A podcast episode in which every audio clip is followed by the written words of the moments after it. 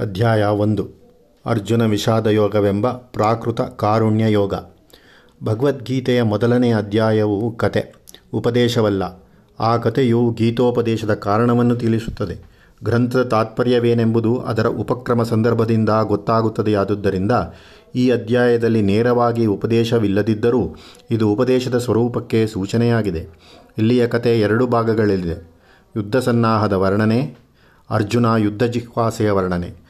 ಯುದ್ಧ ಸನ್ನಾಹ ಹಸ್ತಿನಾಪುರದ ರಾಜ ಧೃತರಾಷ್ಟ್ರನು ತನ್ನ ಮಕ್ಕಳಾದ ಕೌರವರು, ತನ್ನ ತಮ್ಮನ ಮಕ್ಕಳಾದ ಪಾಂಡವರು ಯುದ್ಧಭೂಮಿಯಲ್ಲಿ ಏನೇನು ಮಾಡಿದರು ಎಂದು ಸಂಜಯನನ್ನು ಕೇಳುತ್ತಾನೆ. ಅದಕ್ಕುತ್ತರವಾಗಿ ಸಂಜಯ ಹೇಳಿದ, ದೊರೆಯೇ, ನಿನ್ನ ಮಗ ದುರ್ಯೋಧನನು ಪಾಂಡವ ಸೈನ್ಯದ ಸಿದ್ಧತೆಯನ್ನು ನೋಡಿ ದ್ರೋಣಾಚಾರ್ಯನ ಬಳಿಗೆ ಬಂದು ಹೀಗೆ ಭಿನ್ನಯಿಸಿದ ಗುರುವೇ, ಎರಡು ಪಕ್ಷಗಳಲ್ಲಿಯೂ ಮಹಾಮಹಾಶೂರರುಗಳಿದ್ದಾರೆ. ಆದರೆ ಭೀಷ್ಮನ ನಾಯಕತ್ವದಲ್ಲಿರುವ ನಮ್ಮ ಬಲ ಸಾಲದು. ಭೀಮನ ನಾಯಕತ್ವದಲ್ಲಿ ಶತ್ರುಬಲ ಬೇಕಾದಷ್ಟಿದೆ. ಆದದ್ದರಿಂದ ನಮ್ಮವರಾದ ನೀವೆಲ್ಲ ಭೀಷ್ಮನ ಸಂರಕ್ಷಣೆಯನ್ನು ನೋಡಿಕೊಳ್ಳಬೇಕಾದದ್ದು. ಅಪರ್ಯಾತಂ ತದಸ್ಮಾಕಂ ಬಲಂ ಭೀಷ್ಮಾಭಿರಕ್ಷಿತಂ, ಪರ್ಯಾಪ್ತಂ ತ್ವಿದಿಮೇತೇಹಾಂ ಬಲಂ ಭೀಷ್ಮಾಭಿರಕ್ಷಿತಂ, ಭೀಷ್ಮಮೇವಾಭಿರಕ್ಷಂತು ಭವಂತ ಸರ್ವಯೇವಹಿ ಏವ ಹಿ. ದುರ್ಯೋಧನನು ಪ್ರಥಮದಲ್ಲಿ ಭೀಷ್ಮರಿಗೆ ಸೇನಾನಾಯಕ ಪಟ್ಟವನ್ನು ಕಟ್ಟಿದ್ದನಷ್ಟೇ. ಅವರನ್ನು ಬಿಟ್ಟು ಅವನು ಮೊದಲು ದ್ರೋಣನ ಬಳಿಗೆ ಹೋದದ್ದೇಕೆ? ದುರ್ಯೋಧನನ ಮನಸ್ಸಿನಲ್ಲಿ ಏನೋ ಒಂದು ಶಂಕೆ ಇತ್ತೆಂದು ಅವನ ಮಾತಿನಿಂದ ತೋರುತ್ತದೆ. ಭೀಷ್ಮನ ಪಾಂಡವ ಪಕ್ಷಪಾತಿ ಆದ್ದರಿಂದ ಅವನ ಕೈ ಬಿರುಸಾಗದೇ ಹೋದೀತು ಎಂದೇ. ಭೀಷ್ಮ ಮುದುಕ, ಅವನ ಕೈ ತ್ರಾಣವಿಲ್ಲದ್ದು ಎಂದೇ. ಭೀಷ್ಮನು ಶೂರನಾದರೂ ಭೀಮನು ಆತನಿಗಿಂತ ಸಮರ್ಥ ಎಂದೇ. ಅಥವಾ ಈ ಮೂರು ಅಲ್ಲದೆ ದ್ರೋಣನು ಭೀಷ್ಮ ಸಮಾನಾದರೂ ಮೊದಲ ಪಟ್ಟವನ್ನು ಭೀಷ್ಮನಿಗೆ ಕಟ್ಟಿದ್ದರಿಂದ ದ್ರೋಣನ ಮನಸ್ಸಿನಲ್ಲಿ ಮತ್ಸರದ ಮುನಿಸೇನಾದರೂ ಇದ್ದರೆ ಆ ಅಸಮಾಧಾನವನ್ನು ಹೋಗಲಾಡಿಸುವುದಕ್ಕೋಸ್ಕರ ದ್ರೋಣನಿಗೆ ಮುಖಸ್ತುತಿ ಮಾಡಬೇಕೆಂದೆ. ಹಾಗೂ ಅಲ್ಲದೆ ಭೀಷ್ಮನನ್ನು ಉಪಚಾರಕ್ಕಾಗಿ ಅಧಿಪತ್ಯದಲ್ಲಿಟ್ಟಿದ್ದರೂ ತನ್ನ ಅಂತರಂಗದ ಗೌರವ, ಭಾವ, ವಿಶ್ವಾಸಗಳು ದ್ರೋಣಾಚಾರ್ಯನಲ್ಲಿ ಹೆಚ್ಚೆಂದು ಸೂಚಿಸಿ ದ್ರೋಣನ ಸ್ವಾಭಿಮಾನವನ್ನು ಕೆರಳಿಸಿದರೆ ತನಗೆ ಲಾಭವೆಂದೇ. ಹೀಗೆ ದುರ್ಯೋಧನ ದ್ರೋಣ ಪ್ರಾರ್ಥನೆಗೆ ಐದಾರು ಕಾರಣಗಳನ್ನು ಊಹಿಸಲಾಗುತ್ತದೆ. ಕಾರಣವೆಂತಾದ್ದರಾದಕೊಳ್ಳಲಿ ದುರ್ಯೋಧನನ ಮನಸ್ಸಂತೂ ನಿಶ್ಶಂಕವಾಗಿರಲಿಲ್ಲ. ಯಾವುದೋ ಅಳಿಕಿನಿಂದ ಅಲೆಯುತ್ತಿತ್ತು. ಈ ಊಹೆ ಮುಂದೆ ಹತ್ತೊಂಬತ್ತನೆಯ ಶ್ಲೋಕದಿಂದ ಸ್ಥಿರಪಡುತ್ತದೆ. ಸಗೋಶೋಧಾರ್ತರಾಷ್ಟ್ರಾಣಾಂ ಹೃದಯಾನಿ ವ್ಯದಾರಯತು ಪಾಂಡವ ಪಕ್ಷದಿಂದ ಹೊರಟ ಶಂಕನಾದದಿಂದ ಕೌರವರ ಎದೆ ಬಿರಿಯಿತು. ದುರ್ಯೋಧನ ಸಂದೇಹವನ್ನು ಭೀಷ್ಮರು ಊಹಿಸಿ ತಿಳಿದುಕೊಂಡು, ಆ ಶಂಕೆಯನ್ನು ಪರಿಹರಿಸುವ ಉದ್ದೇಶದಿಂದಲೋ ಎಂಬಂತೆ ಉಚ್ಚಸ್ವರದಿಂದ ಸಿಂಹಗರ್ಜನೆ ಮಾಡಿ ಶಂಕವನ್ನೂದಿದರು ಅದು ಯುದ್ಧ ಸಿದ್ಧತೆಯ ಸೂಚನೆ.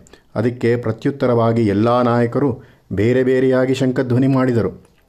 ಶಂಕಾನ್ ದದ್ಮುಹು ಪೃಥಕ್ ಪೃಥಕ್ ಈ ಯುದ್ಧಕ್ವಾನದಲ್ಲೇ ಕಥೆಯಲ್ಲಿ ಮೊದಲನೇ ಘಟ್ಟ. ಅರ್ಜುನನ ಯುದ್ಧ ಜಿಹಾಸೆ. ಆಗ ಶಾಸ್ತ್ರ ವಿನಿಯೋಗಕ್ಕೆ ತಕ್ಕಗಳಿಗೆ ಬಂದಿದ್ದಾಗ ಅರ್ಜುನನು ಕೃಷ್ಣನ್ನು ಕುರಿತು ಸೇನೋರುಭಯೋರ್ ಮಧ್ಯೆ ರಥಂ ಸ್ಥಾಪಯ ಮೇ ಅಚ್ಯುತ ಅಚ್ಯುತ, ಎರಡು ಸೈನ್ಯಗಳಿಗೂ ನಡುವೆ ರಥವನ್ನು ನಿಲ್ಲಿಸು, ಯಾರೊಡನೆ ನಾನು ಯುದ್ಧ ಮಾಡಬೇಕಾಗಿದೆಯೋ ಯಾರು ಯಾರು ದುರ್ಬುದ್ಧಿಯಾದ ದುರ್ಯೋಧನಿಗೆ ಬೆಂಬಲಿಗರಾಗಿ ನಿಂತಿದ್ದಾರೆಯೋ ಅವರನ್ನು ನಾನು ಕಣ್ಣಾರೆ ನೋಡಿಯೇನು ಎಂದು ಭಿನ್ನಯಿಸಿದ. ಕೃಷ್ಣನು ರಥವನ್ನು ಹಾಗೆ ನಿಲ್ಲಿಸಿ, ಅರ್ಜುನ ಕೌರವ ಸೇನೆಯನ್ನು ನೋಡು ಎಂದು ಅರ್ಜುನ ನೋಡಿದ. ಅಲ್ಲಿ ಎಲ್ಲರೂ ತನಗೆ ಪ್ರೀತಿಪಾತ್ರರಾಗಬೇಕಾದವರೇ. ತಂದೆಗೆ ಸಮಾನರಾದವರು, ಗುರುಗಳು ಸೋದರ ಮಾವಂದಿರು ಅಣ್ಣ ತಮ್ಮಂದಿರು ಮಕ್ಕಳು, ಮೊಮ್ಮಕ್ಕಳು, ಸ್ನೇಹಿತರು, ಬಂಧುಗಳು ಒಟ್ಟಿನಲ್ಲಿ ಆ ಸರ್ವರು ಸ್ವಜನರು. ಅವರನ್ನು ನೋಡಿದ ಕೂಡಲೇ ಅರ್ಜುನನಿಗೆ ಕರುಳ ಸಂಬಂಧದ ಸ್ಮರಣೆ ಬಂತು. ಬಂಧುಪ್ರೇಮ ಉಕ್ಕಿ ಬಂತು. ಅವರೆಲ್ಲ ಭಕ್ತಿ, ಸ್ನೇಹ, ವಾತ್ಸಲ್ಯಗಳಿಗೆ ತಕ್ಕವರೆಂದು ಅರಿವು ತಲೆದೋರುತ್ತಲೇ ಅರ್ಜುನನ ಹೃದಯ ಕರಗಿತು, ಮೈ ಕುಸಿಯಿತು, ಮುಖ ಬಾಡಿತು, ಧನಸ್ಸು ಕೈಯಿಂದ ಜಾರಿತು, ಮನಸ್ಸಿನ ದಾರ್ಢ್ಯ ಹಾರಿಹೋಯಿತು.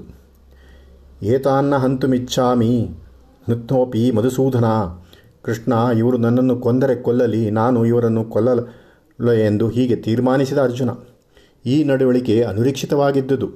ಅರ್ಜುನ ಯುದ್ಧಕ್ಕೇನೂ ಹೊಸಬನಲ್ಲ. ಸೈನ್ಯಗಳನ್ನು ಕಂಡದ್ದು ಅಂದೇ ಮೊದಲನೇ ಸಾರಿಯಲ್ಲ. ನೂರು ಯುದ್ಧ ಗೆದ್ದು ಪ್ರಸಿದ್ಧನಾಗಿದ್ದವನು ಅರ್ಜುನ. ಯುದ್ಧದ ಕ್ರೋ, ಘೋರ ಕ್ರೂರಗಳು ಅವನಿಗೆ ಅಪರಿಚಿತ ಸಂಗತಿಗಳಲ್ಲ. ಎರಡನೆಯದಾಗಿ, ತನ್ನೆದುರಾಳುಗಳು ತನ್ನವರೆಂಬ ಸಂಗತಿ ಅವನಿಗೆ ತಿಳಿಯದೇ ಇದ್ದದ್ದಲ್ಲ. ನೂರಾರು ಸಾರಿ ಅವನು ದುರ್ಯೋಧನಾದಿಗಳನ್ನು, ಶಲ್ಯಾದಿಗಳು, ಭೀಷ್ಮಾದಿಗಳು, ತನಗೆ ಬಾಂಧವರು ಪೂಜ್ಯರು ಎಂಬುದನ್ನು ನೆನಪಿಗೆ ತಂದುಕೊಂಡಿದ್ದವನು. ಅಷ್ಟು ಕಾಲವೂ ಅವನ ಹೃದಯದಲ್ಲಿ ತೋರದಿದ್ದ ಕರುಣೆ. ಆಗ ಹೇಗೆ ಉಕ್ಕಿ ಬಂತು? ಇದು ವಿಚಾರಾರ್ಹವಾದ ಸಂಗತಿ. ವಸ್ತುವು ದೂರದಲ್ಲಿರುವಾಗ ಮನಸ್ಸಿನ ಊಹೆ ಕಲ್ಪನೆಗಳಿಂದ ನಾವು ಮಾಡಿಕೊಂಡಿರುವ ಅಂತರಂಗ ಭಾವನೆಗಳೆಲ್ಲ, ಆ ವಸ್ತು ಹತ್ತಿರಕ್ಕೆ ಬಂದಾಗ ಹಠತ್ತಾಗಿ ಬದಲಾಯಿಸುತ್ತದೆ. ಸ್ನೇಹಿತರೊಬ್ಬರಿಗಾದ ಪ್ರಿಯ ವಿಯೋಗವನ್ನು ನಾವು ಕೇಳಿ ಚಿಂತಿಸಿ, ಅದರ ಸ್ವಭಾವವನ್ನು ಎಷ್ಟೇ ಕಂಡು ಕೊಂಡೆವೆಂದಿದ್ದರೂ ಅಂಥದ್ದು ನಮಗೆ ಒದಗಿ ಬಂದಾಗ ಅದು ಹೊಸ ವಿಪತ್ತೆಂಬುದ ಸಂಕಟವಾಡು, ಸಂಕಟಪಡುತ್ತದೆ. ಇದೇ ಪ್ರತ್ಯಕ್ಷತೆಯಲ್ಲಿರುವ ಶಕ್ತಿ. ವಸ್ತು ವರ್ಣನೆ ಶ್ರವಣದಿಂದ ಆಗುವುದಕ್ಕಿಂತ ಹೆಚ್ಚಾಗಿ ವಸ್ತು ಪ್ರತ್ಯಕ್ಷತೆಯಿಂದ ಹೃದಯ ಭಾವವು ಉದ್ರೇಕಗೊಳ್ಳುತ್ತದೆ ಅರ್ಜುನನಿಗೆ ಕುರುಕ್ಷೇತ್ರದಲ್ಲಿ ಆದದ್ದು ಒಂದಂಶದಲ್ಲಿ ಹೊಸ ಅನುಭವ. ಹತ್ವ ಸ್ವಜನಮಾಹವೇ. ಸ್ವಜನ ಎಂಬುದು ಮಾತಿನಲ್ಲಿಯ ಸ್ವಬ ಎಂಬ ಭಾ, ಸ್ವ ಎಂಬ ಭಾವ, ಗುರು, ಬಂಧು ಸಮ್ಮುಖದಲ್ಲಿ ಉತ್ಕಟವಾಯಿತು. ಅಂಥದ್ದು ಸ್ವಾನುಭವದ ಪರಮ ಪರಿಣಾಮ. ಕುರುಕ್ಷೇತ್ರದ ದೃಶ್ಯವು ಅರ್ಜುನನಲ್ಲಿ ಅಡಗಿದ್ದ ಸ್ವತ್ವಾನುಭವವನ್ನು ಉದ್ರೇಕಗೊಳಿಸಿತು. ಈ ಸಂದರ್ಭದಲ್ಲಿ ಪ್ರತ್ಯಕ್ಷಾನುಭವದ ಪರಿಣಾಮ ತೀವ್ರತೆಗೆ ಕುರುಡು ದೊರೆ ಧೃತರಾಷ್ಟ್ರ ಸಂದರ್ಭವನ್ನು ನಾವು ಜ್ಞಾಪಕಕ್ಕೆ ತಂದುಕೊಳ್ಳಬಹುದು. ಯುದ್ಧ ಭೂಮಿಯ ದೃಶ್ಯವನ್ನು ಕಣ್ಣಾರೆ ನೋಡುವ ಶಕ್ತಿಯನ್ನು ಆತನಿಗೆ ಕೊಡುವುದಾಗಿ ವ್ಯಾಸರು ಹೇಳಿದರು.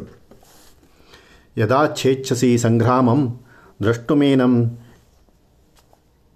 ವಿಷಾಂಪತೆ ಚಕ್ಷುರ್ದುದಾನಿ ತೇ ಪುತ್ರ, ಯುದ್ಧಮೇ ತನ್ನಿ ಶಾಮಯ.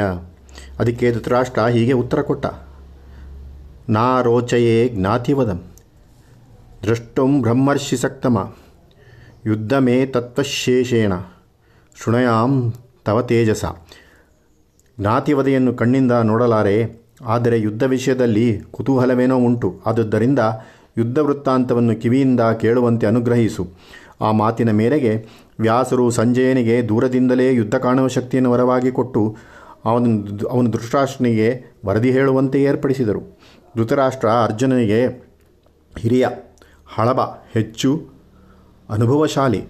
ಆದುದರಿಂದಲೇ ಘೋರದ ಪ್ರತ್ಯಕ್ಷ ದರ್ಶನ ಬೇಡವೆಂದ. ಕಿವಿಗಿಂತ ಕಣ್ಣಿನ ಪ್ರಭಾವ ದೊಡ್ಡದು. ಕಿವಿಯಿಂದ ಸಹಿಸಲಾಗುವಷ್ಟನ್ನು ಕಣ್ಣು ಸಹಿಸಲಾರದು. ಅರ್ಜುನನಿಗೆ ಯುದ್ಧ ಬೇಡವೆಂದು ಮನಸ್ಸಾದದ್ದಕ್ಕೆ ಆತನೇ ಹೇಳಿರುವ ಕಾರಣಗಳು ಎಲ್ಲ ಧರ್ಮ ಜಿಜ್ಞಾಸುಗಳಿಗೂ ವಿಚಾರಾರ್ಹವಾದವು. ಸ್ವಜನ ಹತ್ಯೆಯಿಂದ ಶ್ರೇಯಸ್ಸಾಗದು. ನಕಾಂಕ್ಷೆ ವಿಜಯಂ, ನನಗೆ ಜಯ ಬೇಕಿಲ್ಲ. ಕಿಮ್ನೋ ರಾಜ್ಯೇನ ಕಿಂ ಭೋಗೈಹಿ. ರಾಜ್ಯಕ್ಕೂ ಭೋಗಕ್ಕೂ ಏನು ಬೇರೆ?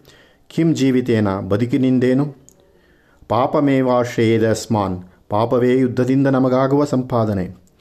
ಲೋಭೋಪ ಹತಚೇತಸಃ, ಲೋಭಕ್ಕೆ ತುತ್ತಾಗುವುದೇ? ಕುಲಕ್ಷಯ ಕೃತಂ ದೋಷಂ. ಕುಲಕ್ಷಯಕ್ಕೆ ಕಾರಣವಾದ ದೋಷ. ಮಿತ್ರದ್ರೋಹೇ ಚ ಪಾಶಕಂ. ಮಿತ್ರದ್ರೋಹ ಮಾಡಿದ ಪಾಪ. ಕುಲಧರ್ಮಾ ಪ್ರಣಶ್ಯಂತಿ. ಕುಲಧರ್ಮಗಳು ಹಾಳಾದವು.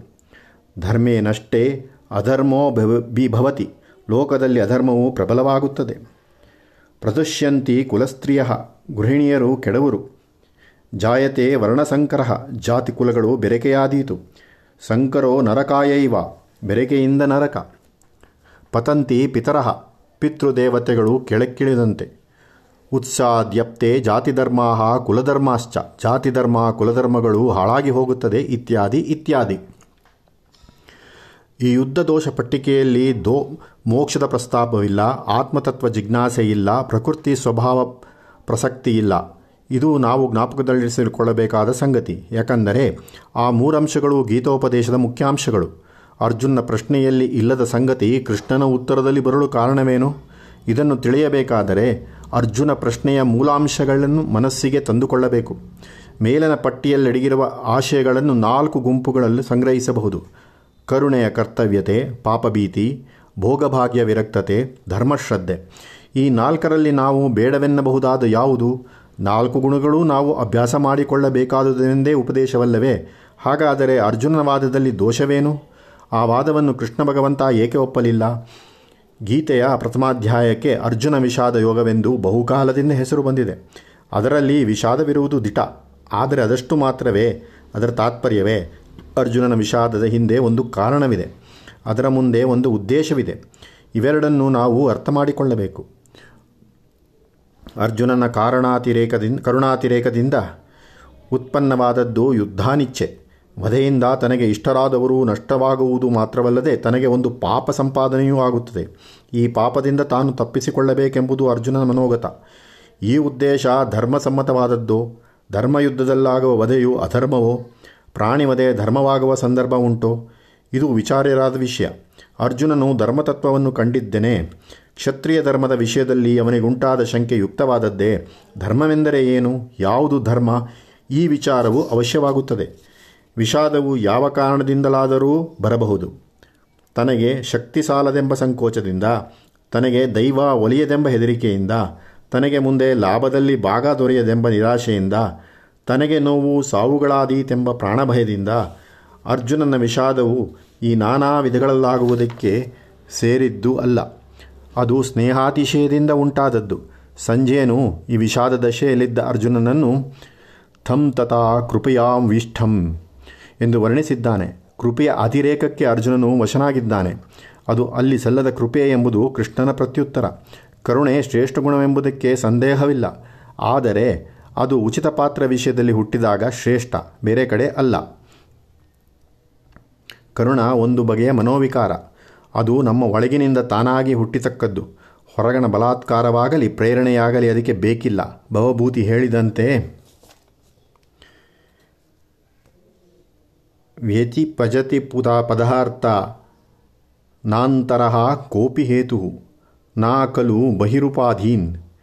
ಪ್ರೀತೆಯ ಸಂಶ್ ಶ್ಲೇಂಶ್ರಯಂತೆ ಒಬ್ಬರಿನೊಬ್ಬರಿಗೆ ಪ್ರೀತಿಯಿಂದ ಕಟ್ಟುವ ಸೂತ್ರ ಅವರ ಅಂತರಂಗದೊಳಗಿನ ಯಾವುದೋ ಒಂದು ಸಂಗತಿ.